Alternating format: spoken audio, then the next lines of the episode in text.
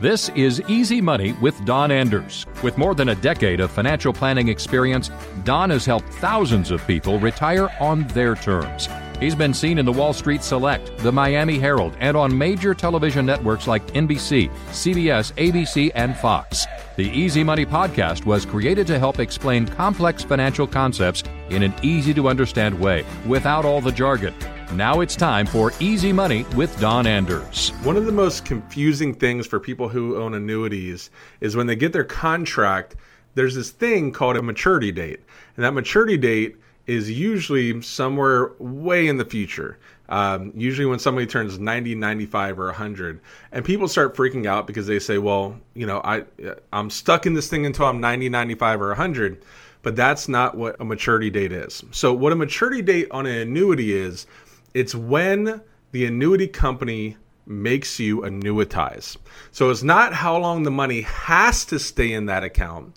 It's when you have to start taking money out. So basically, a lot of uh, deferred annuities nowadays are never annuitized.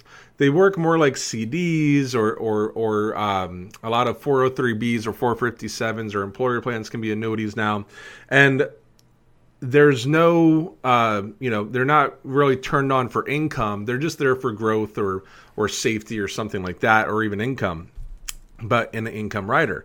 And we're going to do we did a video you can click up there to learn more about income riders. But an annuity maturity date is when a company says okay you've had your money in here long enough you have to start taking it out. And we've seen uh, annuity maturity dates anywhere from 85 years old all the way up to 120 years old. And so, uh, you know, if you see that, you don't have to worry about, well, my money has to be in there until 2080 or whenever the date is.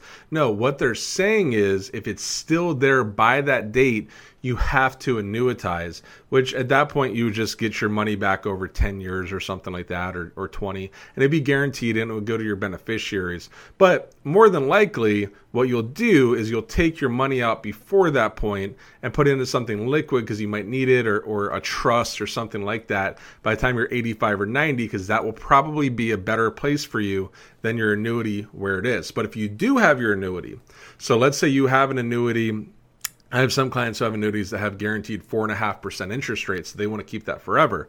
Well, by the time they reach their maturity date, say it's age 90, uh, and they were born in 2050, or I'm sorry, 1950, 2040, they're going to have to start taking money out of that account.